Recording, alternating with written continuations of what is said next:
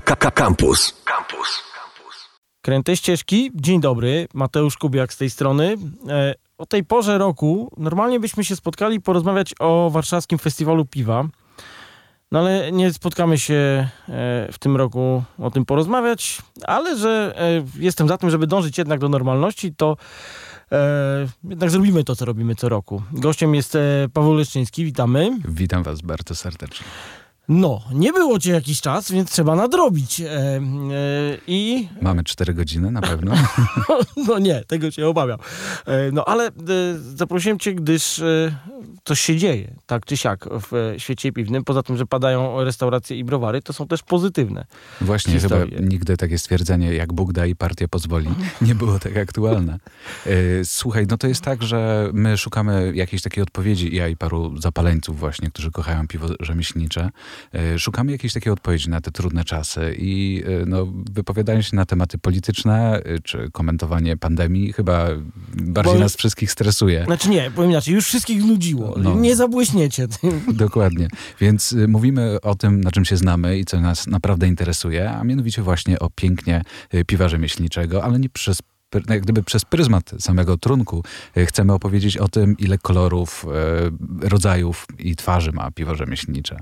Ale wiesz ja ci muszę powiedzieć, że właśnie od czasu, jak wszystko tak e, się pozamykało, to ja widzę bardzo dużą aktywność w ogóle wszystkich w mediach społecznościowych. Tak jak nagle nie wiedziałem w ogóle, co kto wypuszcza, to nagle wiem po prostu już jutro, że, że to właśnie wyszło, tak? No może mają więcej troszeczkę czasu się tym zajmować, zgadza się, Y, ale z drugiej strony browarom y, bardzo trudno jest przebić się ze swoimi piwami, ze swoimi historiami, e, poza ten mały bąbelek ludzi, którzy już są zainteresowani piwem rzemieślniczym. A to jest e, tak jak dobre jedzenie i dobre wino. Myślę, że taka wiadomość i, i dobra nowina, którą warto się dzielić właśnie z ludźmi, którzy może na chwilę chcą zapomnieć o tej całej pandemii, skupić się na czymś innym, przyjemnym i może nie podróżować teraz fizycznie, ale tym językiem po mapie y, przejechać się i spróbować lokalnych produktów, bo teraz paradoksalnie y, takie mm, małe browary, które wcześniej wyprzedawały wszystko do ostatniej kropli w sezonie, y, teraz mogą sobie pozwolić, no, nie jest to do końca pozytywne, ale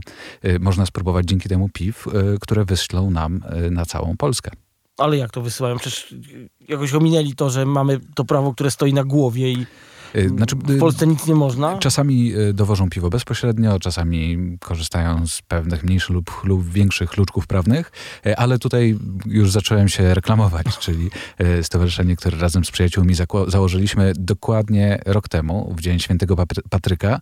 Y, Papryka. Pa, pa, papryka jest mile widziana. Słuchaj, ale powiedz nazwę głośno i wyraźnie, niech każdy zrozumie. Stowarzyszenie na rzecz polskiego kunstu...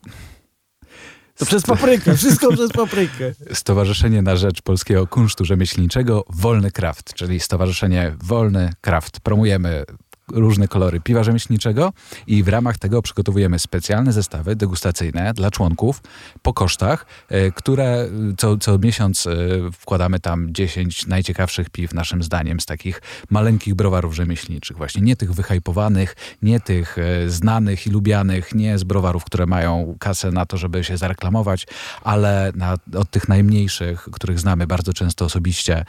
Są to nasi przyjaciele, byliśmy tam fizycznie i to jest taka, przy każdym piwie, to jest w zasadzie pretekst do opowiedzenia historii danego browaru. Posłuchaj, to zróbmy taką symulację w takim razie. Mamy teraz, e, jest druga połowa marca e, i co na przykład teraz? Co się robi? Czy jest jakiś czas, że nie wiem, wychodzą jakieś szczególne rodzaje akurat teraz, czy jakieś, nie wiem, takie piwa, a inne nie? Y, Są ogólne trendy, jak najbardziej w świecie piwowarstwa. Y, Przede wszystkim bardzo popularne są teraz i w zasadzie tak można powiedzieć, że mniej więcej od roku y, piwa bardzo mocno chmielone, które smakują troszeczkę jak soczek z chmielem, ale właśnie nie goryczkowe. I są popularne piwa typu pastry, czyli słodko-kwaśne najczęściej, albo ciemne, takie mocne, gęste jak czekolada, które smakują właśnie jak ciastka, y, albo właśnie takie mm, typu sernik, tak, odświeżające, sło- słodko, słodko-kwaśne.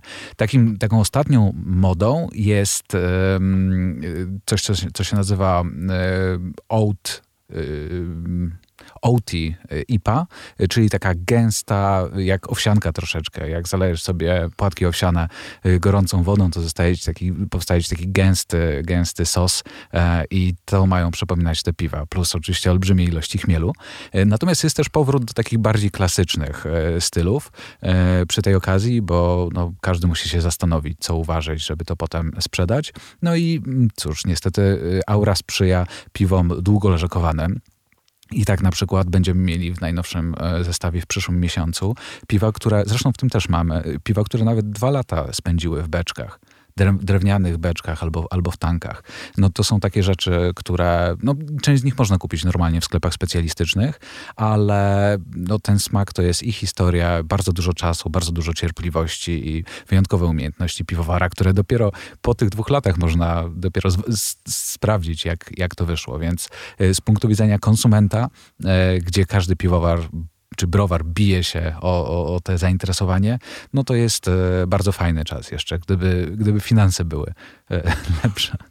Okej, okay, jak ty powiedziałeś, że cierpliwości i e, wyrozumienia jakoś tak? To... Wszyscy mówią pasja, a ja ostatnio zwróciłem uwagę na to, że mam na stole u siebie w kuchni e, herbatę z pasją, którą dostałem w jakimś prezencie i już im dłużej się nad tym zastanawiam, tym to słowo pasja bardziej mnie e, irytuje, e, choć, bo wszyscy je odmieniają przez przypadki i jak byś to określił? Ludzi, którzy właśnie, nie wiem, dużo podróżują, właśnie poświęcają się czemuś, mają jakąś taką grubą fiksację na jakiś temat i potrafią o tym opowiadać. Nie wiem, kiedyś się o takich mówiło pozytywnie zakręceni, ale nie wiem, też to nie chcę jest... nadużywać pewnych, pewnych słów. To już jest trochę dziaderskie. Dziaderskie na max. Ale, ale, ale, no nie wiem właśnie. Właśnie ludzie z pasją to też już jest powoli takie, że to, wiesz, powoli, nie, to nie powiedziałbym tak. Ja to myślę, że to są po prostu ludzie, dla których, których styl życia y, i... Yy, co, to są typ ludzi, którzy nie mogą siedzieć na tyłku i czy oni będą rzeźbić yy, świątki w yy, lipie starej, czy ważyć piwo, czy jeździć po świecie, to jest to w pewnym sensie podobny typ ludzi. To może nazwijmy to na potrzeby tej dyskusji ludzie, którzy próbują zrozumieć, jak działa świat. Ale nie da się tego zrozumieć tak szeroko, więc próbują w takich małych Znaczy nie da się tego zrozumieć, nie, nie czytają o tym w encyklopedii na pewno. Słuchaj, tutaj na stronach e, licznych waszych, waszego stowarzyszenia, e, Stowarzyszenia Wolny Kraft, pojawia się taka akcja Wiem, kto uważał to piwo. I zawsze mi się to kojarzy, że spotykasz się z, z kimś, kto uważał, ale to chyba jest bardziej skomplikowane, z tego co wiem. Znaczy właśnie to zależy, jak do tego podejść. W pewnym sensie jest dużo prostsze, prawda? E, to jest tak, że w zeszłym roku powstało w Polsce około 2000 nowych piw. Powstały też starsze, które były ważone po raz kolejny, albo takie właśnie, które przez dwa lata dojrzewały w tej beczce, dopiero zaczęły być wypuszczane, ale no, pojawiło się ponad 2000 nowych zupełnie piw. I nikt normalny nie jest tego w stanie spróbować. E, a poza tym, jak gdyby jak mamy taką różnorodność, to bardzo trudno jest o tym opowiedzieć, bo to tak jak z tą pasją. Mogę mówić, że y, każde z tych piw ma za sobą piękną historię, wyjątkowi ludzie, pasjonaci ale wiesz co, uważali. Ale wtedy dojdziemy do takiego przekazu partyjnego, dziennego, no co wszyscy muszą mówić w mediach popularnych. Dokładnie, dokładnie. I ja teraz mogę ci opowiedzieć o konkretnym piwie i opowiedzieć konkretną historię, ale wtedy mamy lokowanie produktu, yy, dlaczego opowiedziałem nie, no wtedy nie tym. pojedziemy o tych 1998, które zostały. Dokładnie, no jak najbardziej. Y, I ci piwowarzy mnie znają, mają mój numer telefonu, nie chcę się tak narażać. Yy, poza tym, jeżeli opowiem teraz o jednym piwie, to wcale nie znaczy, że ono za tydzień, albo za dwa tygodnie, albo jak ktoś z podcastu posłucha twojego, twojej audycji jeszcze za pół roku, to czy w ogóle będą mogli znaleźć to piwo. Yy, nawet jeżeli coś im smakowało. Nawet bardzo ciężko, ciężko jest to powtórzyć. To w zasadzie tak podróże przez smak to jest coś, co właśnie tak idziemy naprzód, tak? a nie, nie zawsze powtarzamy y, te rzeczy, które już nam smakowały, chociaż ja i tak do tego zachęcam. Więc yy, jak to rozwiązać? Są dwa sposoby. Po pierwsze, możemy się albo zakotwiczyć na czymś, to znaczy albo opowiedzieć o jednym konkretnym browarze, czego bym nie chciał. Będę rzucać pewnie dalej parę przykładów, ale nie chcę poświęcić tej całej audycji jednemu browarowi, w sensie, tam, który wytwarza jakieś piwo, mimo że to są super miejsca. E, a druga rzecz, e, to możemy zwrócić uwagę na styl piwa. E, I tych stylów piwa jest ponad setka. Czasami piwowarzy to artyści, więc oni cały czas wymyślają nowe. Jak powiesz mu, nie, to już nie jest ten styl piwa, nie wiem, na przykład to już nie jest porter bałtycki, bo smakuje trochę inaczej niż, niż powinien, to on powie, a ja, to ja zrobiłem coś nowego, coś lepszego. Albo jeszcze dorzuciłem widziałem tam jakiś dziwny składnik i tutaj kolejne piwo teraz mi się przypomniało z boczkiem właśnie, taki imperialny stout e, leżakowany. W, ale to pasuje takim tutaj torfik z jednej strony, a z drugiej boczek. No, Właśnie. pasuje, bardzo pasuje. A jeszcze pasuje do niektórych potraw i do jedzenia, ale mamy mało czasu. Więc e, jak, e, pierwsza rzecz to jest, żeby się zorientować, jakie tobie, słuchaczom, smakują style piwa.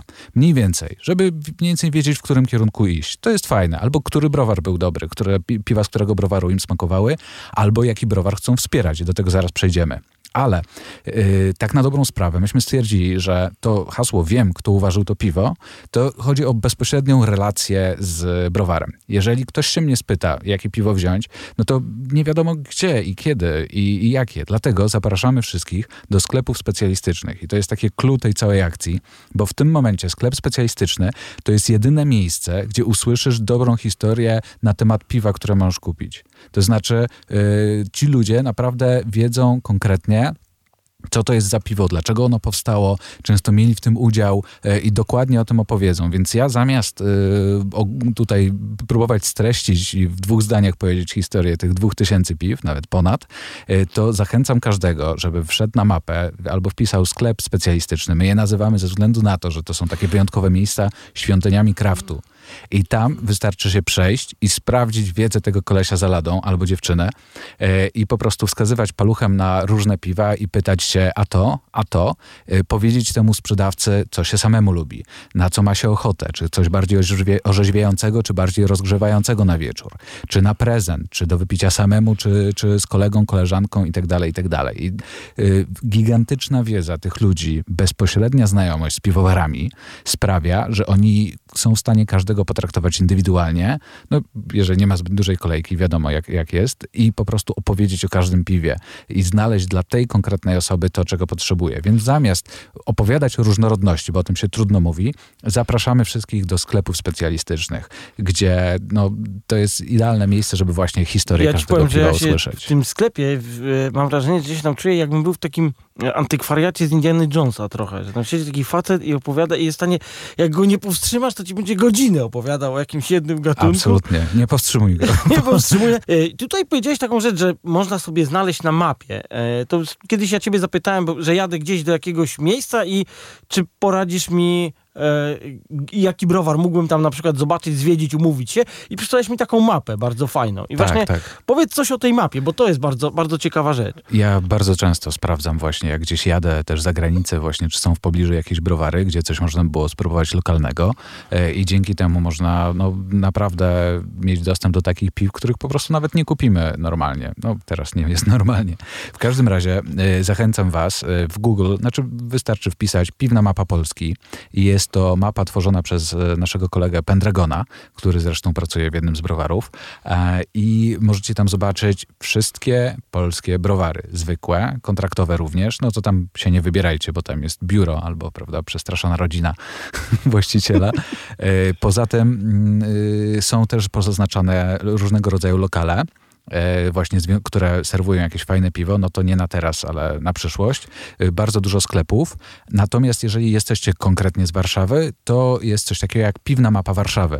I to nasz kolega, zresztą e, członek Stowarzyszenia Wolny Kraft, coś takiego przygotuje, e, przygotowuje. A jeszcze, jeżeli chcecie zobaczyć o tym, co się dzieje w Warszawie z takich ciekawych rzeczy, e, wydarzeń i tak dalej, to jest e, na Facebooku Mgła Chmielu. E, To też prowadzi nasz członek, który opowiada o tym, co się dzieje. No, teraz nie ma tego zbyt dużo, no ale korzystając z okazji, e, pozwolę sobie przedstawić to. Bardzo często w takich małych browarach Mimo, że to nawet nigdzie nie jest napisane, można się umówić i przyjść na zwiedzanie. Y, Można wpaść i ku, czasami kupić trochę piwa na miejscu. Nie wszystkie browary mają taką możliwość, ale y, no niektóre mogą, szczególnie te restauracyjne. Y, Więc można, można wyszukać i jeżeli tylko znajdziecie się w pobliżu jakiegoś browaru i nie jest to jakiś bardzo duży browar, no bo tam zazwyczaj nie wpuszczają, to po prostu odezwijcie się na Facebooku, napiszcie, tam jest ten piwowar jest po drugiej stronie. Czasami właściciel to jest jedna osoba, prawda? Nie wszyscy wszyscy mają czas na to, bo to są maleńkie zakłady, ale w najgorszym razie zaproponują wam y, jakieś fajne miejsce, gdzie można ich piwa spróbować. I to też jest bardzo duże wyzwanie, bo piwowarzy, jak już mówiliśmy, oni są zafiksowani na czymś fajnym, tak? Próbują zrozumieć, jak, jak działa ten świat. E, I jednym z takich y, fajnych rzeczy, które idealnie łączą się z piwem, jest doskonałe jedzenie. W związku z czym każdy z browarów współpracuje mniej lub bardziej z jakimiś restauracjami, gdzie naprawdę dba o to, żeby piwo y, tam, y, piwo uważane w browarze fajnie parowało się z jedzeniem. No tak, mówiliśmy tutaj o, wspomnieliśmy o boczku i o staucie, tak? Tak, tak. Stout z boczkiem, zresztą usmażone w krakowskiej, e, to chyba jest Gruba Buła, jedna z ciekawszych hamburgerowni tam na miejscu. Więc to też, jest, to też jest współpraca. Ale nawet w samej Warszawie, chociażby browar warszawski Palatum y, bardzo chętnie współpracuje z gastronomiami y, i oferuje tam swoje piwa. I ja w ogóle nie rozumiem, dlaczego jak mamy rodzinną restaurację, a niestety pojawiają się takie sytuacje, jak jest rodzinna restauracja, to oni tam mają jakieś no-name'owe napoje. Y, już nie mówiąc tylko o piwie. Bo wydaje mi się, że no, rodzinna restauracja powinna mieć piwo z rodzinnego browaru i inne rzeczy e, do jedzenia, do picia z rodzinnych wytwórni, no bo oni wiedzą, z czym to się wszystko wiąże. Powinni wzajemnie się e, nakręcać i po prostu sprzedawać to pasję znowu. No właśnie, no niestety najczęściej jest tak, że restauracja poza e, jedzeniem sprzedaje też pasję, miejsce i atmosferę, tak? Więc całe to wydawanie na wynos to się trochę mm, nie ma sensu, no ale co, co, co możemy zrobić? Jak mówiłem, ta audycja jest też po to, żeby dążyć do normalności, także staramy się razem z Pawłem. E, powiedziałeś tutaj, że, że często e, knajpy małe, rodzinne biorą rzeczy kompletnie bez historii, bez, e, znaczy widziane w reklamach, ale warte mało, umówmy się. Czym jest w takim razie tutaj, jak ty widzisz tą rzecz z historią, rzecz e, z duszą, żeby tak po dziadersku jeszcze raz powiedzieć? Wiesz co, ja sobie, ja się też właśnie dużo podróżuję, wielokrotnie o tym rozmawialiśmy, ale myślę sobie o tym, że bardzo często y, podróż jest po prostu pretekstem do tego, żeby dojść y, w jakieś miejsce i po górach chodzi się nie po to, żeby dojść, prawda, na jakiś szczyt, chociaż tak sobie wyznaczamy trasę, ale dla samego, dla samej radości przejścia, dla samej radości podróży. I tak samo jest, jak podróżujesz w świecie smaków. Tak naprawdę, jak gdyby, ciężko mi, ciężko mi jest to powiedzieć, bo wydaje mi się, że my w Polsce nawet nie mamy dobrego języka. My nie potrafimy o tym mówić jeszcze. Bo wyobraź sobie, że masz dwa jabłka, tak? Y, albo dwa piwa, albo dwie pomarańcze, cokolwiek, dwa dania, tak? I jedno zostało stworzone po prostu w wielkiej fabryce, gdzie robi się ich tysiąc i wszystkie smakują tak samo, mają smakować jak największej liczbie ludzi. Albo zostało zrobione po prostu przez y, człowieka zgodnie z tradycjami, według tam y, historii babci i tak dalej, i tak dalej. Te, te produkty z historiami czy historie produktowe, my też kupujemy. My kupujemy te opowieści, one są dla nas pasjonujące. Dlatego koncerny, wiedząc o tym, produkują je, udając, tak? Tworzą jakichś tam ludzi, którzy znaczy, na reklamach... Tworzą reklamy i tak, opowiadają tak, tak. bzdury tam w tych reklamach. Opowiadają nam historie, które są dla nas atrakcyjne wizualnie, są dobrze opowiedziane, bo czuwa nad tym y, sztab ludzi, ale często nie mają sensu. E, I czasami nawet zabawne jest to, że nie mają sensu. Gorzej, jak człowiek się troszeczkę lepiej na tym zna, to nagle widzi, że, że robi, robią nas trochę w bambuko. E, I e, wydaje mi się, że mówimy bardzo często, że rodzinny browar, że to jest coś rzemieślniczego, więc to jest dzieło rąk ludzkich, że to jest jakieś takie twórcze, artystyczne i tak dalej. Ale bardzo ciężko nam powiedzieć, czym właściwie dwa produkty, z którym jednym ma ładną historię produktową właśnie został stworzony na podstawie chociażby star starego przepisu z XV wieku. Czym on się różni od y, takiego dania produkowanego na, na co dzień? Zresztą właśnie takie mm, koncerny bardzo chętnie korzystają z tego. Tutaj browar założony w tym a tym roku, prawda? I ma, ma, ma ci się wydawać, że pijesz dokładnie to samo piwo, które tam 300 lat temu zostało uważane. Przecież to jest bzdura to jest totalna bzdura i e, nie, nie można kłamywać klienta i trzeba, trzeba opowiedzieć mu fajną historię tego piwa. Ja pamiętam, kiedyś sprzedawaliśmy e, w knajpie takie, takie piwo, gdzie ono miało pokazywać ludziom, e, znaczy obrazować wygląd Kiedyś w jednej knajpie sprzedawaliśmy piwo, które miało zobrazować ludziom widok, który ukazał się piwowarom, jak weszli na szczyt pobliskiej góry bez sensu, prawda? No jak gdyby, co to ma wspólnego? Ale y, piwo y, zeszło bardzo szybko i każdy chciał go spróbować. Bo każdy chciał zobaczyć, jaki jest wynik tego eksperymentu. E, I ja też absolutnie się na to złapałem. Nie uważam, żeby to było udawane. Myślę, że to jest właśnie coś naprawdę fajnego, czyli próba wykroczenia poza takie nasze normalne e, możliwości e, percepcyjne. I to mówimy o takich abstrakcyjnych rzeczach, ale dobra, masz dwa produkty i jeden, wiesz, że pracownicy w fabryce czy, czy w spółdzielni dostają za to dobre pieniądze i są zadowoleni. Tak, mamy tak z browarem spółdzielczym, który zatrudnia osoby niepełnosprawne intelektualnie. E, I te osoby są współudziałowcami browaru i mogą dzięki temu normalnie funkcjonować. I mamy mm, produkt z, dowolnego, z dowolnie innej fabryki. I jak gdyby, okej, okay, ten pierwszy musi być droższy, bo żeby zapłacić tym ludziom, to y, musimy no, więcej, browar musi im zapłacić, tak, y, jest dużo pracowników i tak dalej, i tak dalej, ale kupując ten produkt, kupujesz coś więcej kupujesz pewną świadomość tego, czym jest ta marka, co reprezentują sobą właściciele. Y, to, że właśnie traktują fair i swoich klientów, i swoich pracowników i tak dalej, i tak dalej. Y, niestety, no, to jest, y, wydaje mi się, prawdziwa, prawdziwy problem, że my nie, nie, jest, nie potrafimy zaufać tym ludziom i nie potrafimy wycenić tego, ile warta jest ich pasja, ile warta jest ich wkręta, tak? Oni często ściągają składniki, które y, będą bardzo drogie, bo będą gdzieś albo z daleka, jakieś naprawdę wyjątkowe, albo sami y, upieką płatki kokosa, tak? Przed dodaniem do piwa nie użyją aromatu. Ile to jest warte tak naprawdę? Okej, okay, piwowar to sobie wyceni, policzy sobie włożony w to czas i tak dalej, i tak dalej. E, I no, automatycznie tego rodzaju produkty, które, które są robione w małych ilościach, one muszą być droższe. Nie dlatego, że są takie fantastyczne, tylko po prostu dlatego, że jest ich mniej, dlatego, że są jakieś. I y, to, czego my oczekujemy od y, sprzedawców, od hoteli, od y, sklepów i tak dalej, i tak to żeby bez ściemy i zgodnie z prawdą mówili nam o tym, co nam sprzedają a w zamian my jako klienci, e, dla nas różne rzeczy są warte. E, różne, różne rzeczy warte są różne kwoty, e, ale ja jestem w stanie i chcę zapłacić więcej za produkt z firmy, która fajnie traktuje ludzi, która tworzy jakieś wartości, czy podąża za wartościami, z którymi się identyfikuje i dla której na przykład bardzo ważne są takie rzeczy jak podróże. Notabene browar, e, fantastyczny browar w tleniu, gdzie warto spędzić parę godzin. E, piękne miejsce. Wa warto, warto, naprawdę warto. Tam facet, to co on odwala z kuchnią, to jest mistrzostwo świata. Absolutnie, a zdobył takie doświadczenie dzięki temu, że razem z żoną y, zrobili sobie wyprawę dookoła świata. Taką naprawdę poważną. Znaczy, ja, ja wam powiem takie rzeczy, na przykład e, kiszka ziemniaczana połączona z kuchnią japońską. Wyobrażacie to sobie? Nie, a jemu to wychodzi tak. Pyk. Chleb na słodzie z paloną słomą. Mnóstwo regionalnych rzeczy. No i fantastyczne piwo. E, I widok. To jest, tak, to jest ten pakiet, za który ja chcę tam zapłacić. Chcę, żeby mu się w ogóle darzyło, żeby nie chorował. Ale tam nikt nie ma w ogóle żadnych pytań. Tam siedzisz, oglądasz rzekę kajakersów, tutaj przelatuje zimorodek, ty sobie pijesz piwo, które jest zrobione za ścianą i jesz gęś, która pewnie biegała po tej drodze, po której jeżdżą samochody. No właśnie i oni się potrafią dobrze sprzedać i wtedy jak gdyby łatwiej zrozumieć o co, o co chodzi, ale yy, ten świat kraftu, ten świat piwa rzemieślniczego, to jest właśnie ta różnorodność. To są bardzo różne historie tego rodzaju i wiele, wiele bardzo innych, wiele inspiracji. Więc teraz pytanie po prostu dla, do naszych słuchaczy.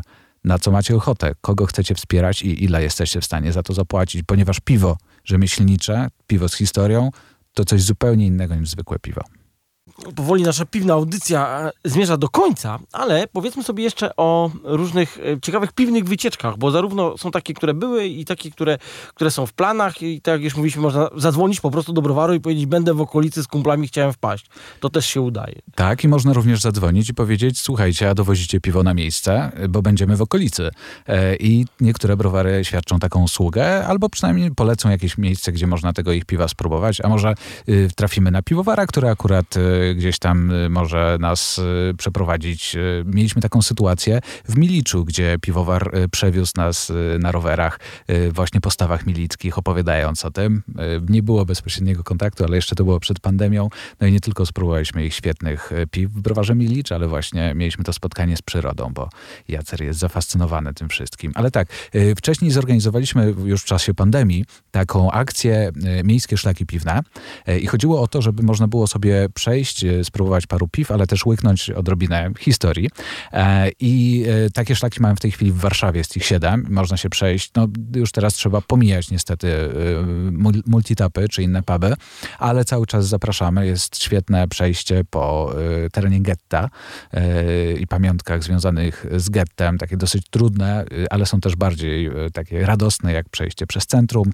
Piotr Pietia-Wierzbicki, autor książki Podchmielona Historia Warszawy i przewodnik warszawski, e, wybierał nam najciekawsze punkty na trasie. Jest tam sporo miejsc, gdzie jak jeździłem robić zdjęcia, e, też byłem po raz pierwszy i po raz pierwszy czytałem tego historię i e, bardzo, bardzo mnie to otworzyło. No, będziemy ten projekt kontynuować na pewno jak tylko, jak tylko będzie to możliwe.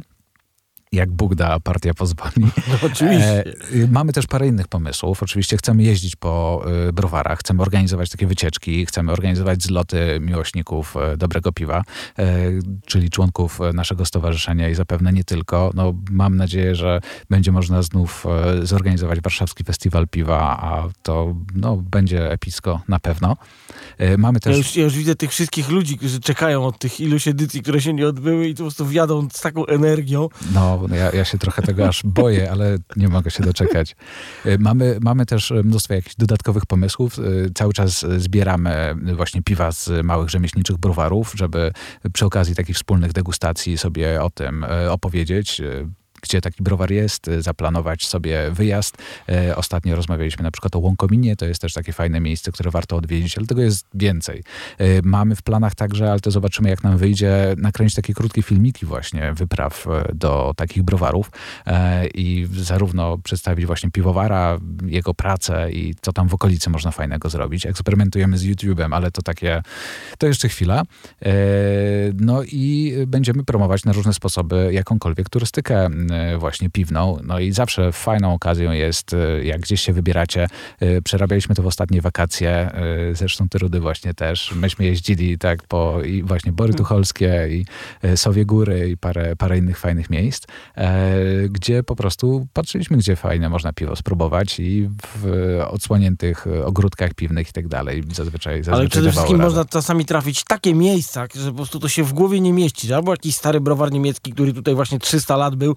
No to jest ten sam budynek, różni się trochę, ale, ale jednak cały czas e, jest, ta historia tam. Albo właśnie taki tleń, który jest zrobiony gdzieś po prostu w dziwnym miejscu, e, nad jakimś zalewem, a po prostu jak się tam wchodzi, to jest petarda. Albo nie wiem, e, miedzianka, czy no takich miejsc po prostu jak się poszuka na tej właśnie mapie, o której mówiliśmy, to naprawdę można znaleźć sporo. Ale warto też rozmawiać z piwowarami e, danych browarów, bo oni wiedzą, co się w okolicy dzieje. Jak jadę gdzieś właśnie, jak, jak jechałem do Tlenia, to wypytałem się właściciela, gdzie możemy przy okazji się zatrzymać, e, co ciekawego zobaczyć i tak dalej. Ci ludzie też są właśnie pełni pasji, oni doskonale e, potrafią polecić miejsce, które będzie po prostu przepiękne, śliczne i takie tchnące wewnętrznym spokojem, bo sami takich e, miejsc szukają.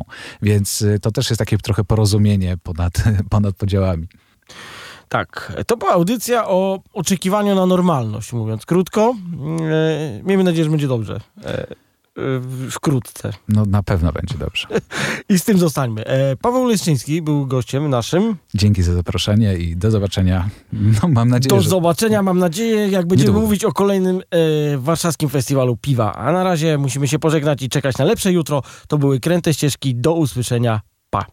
Słuchaj Radio Campus, gdziekolwiek jesteś. Wejdź na www.radiocampus.fm.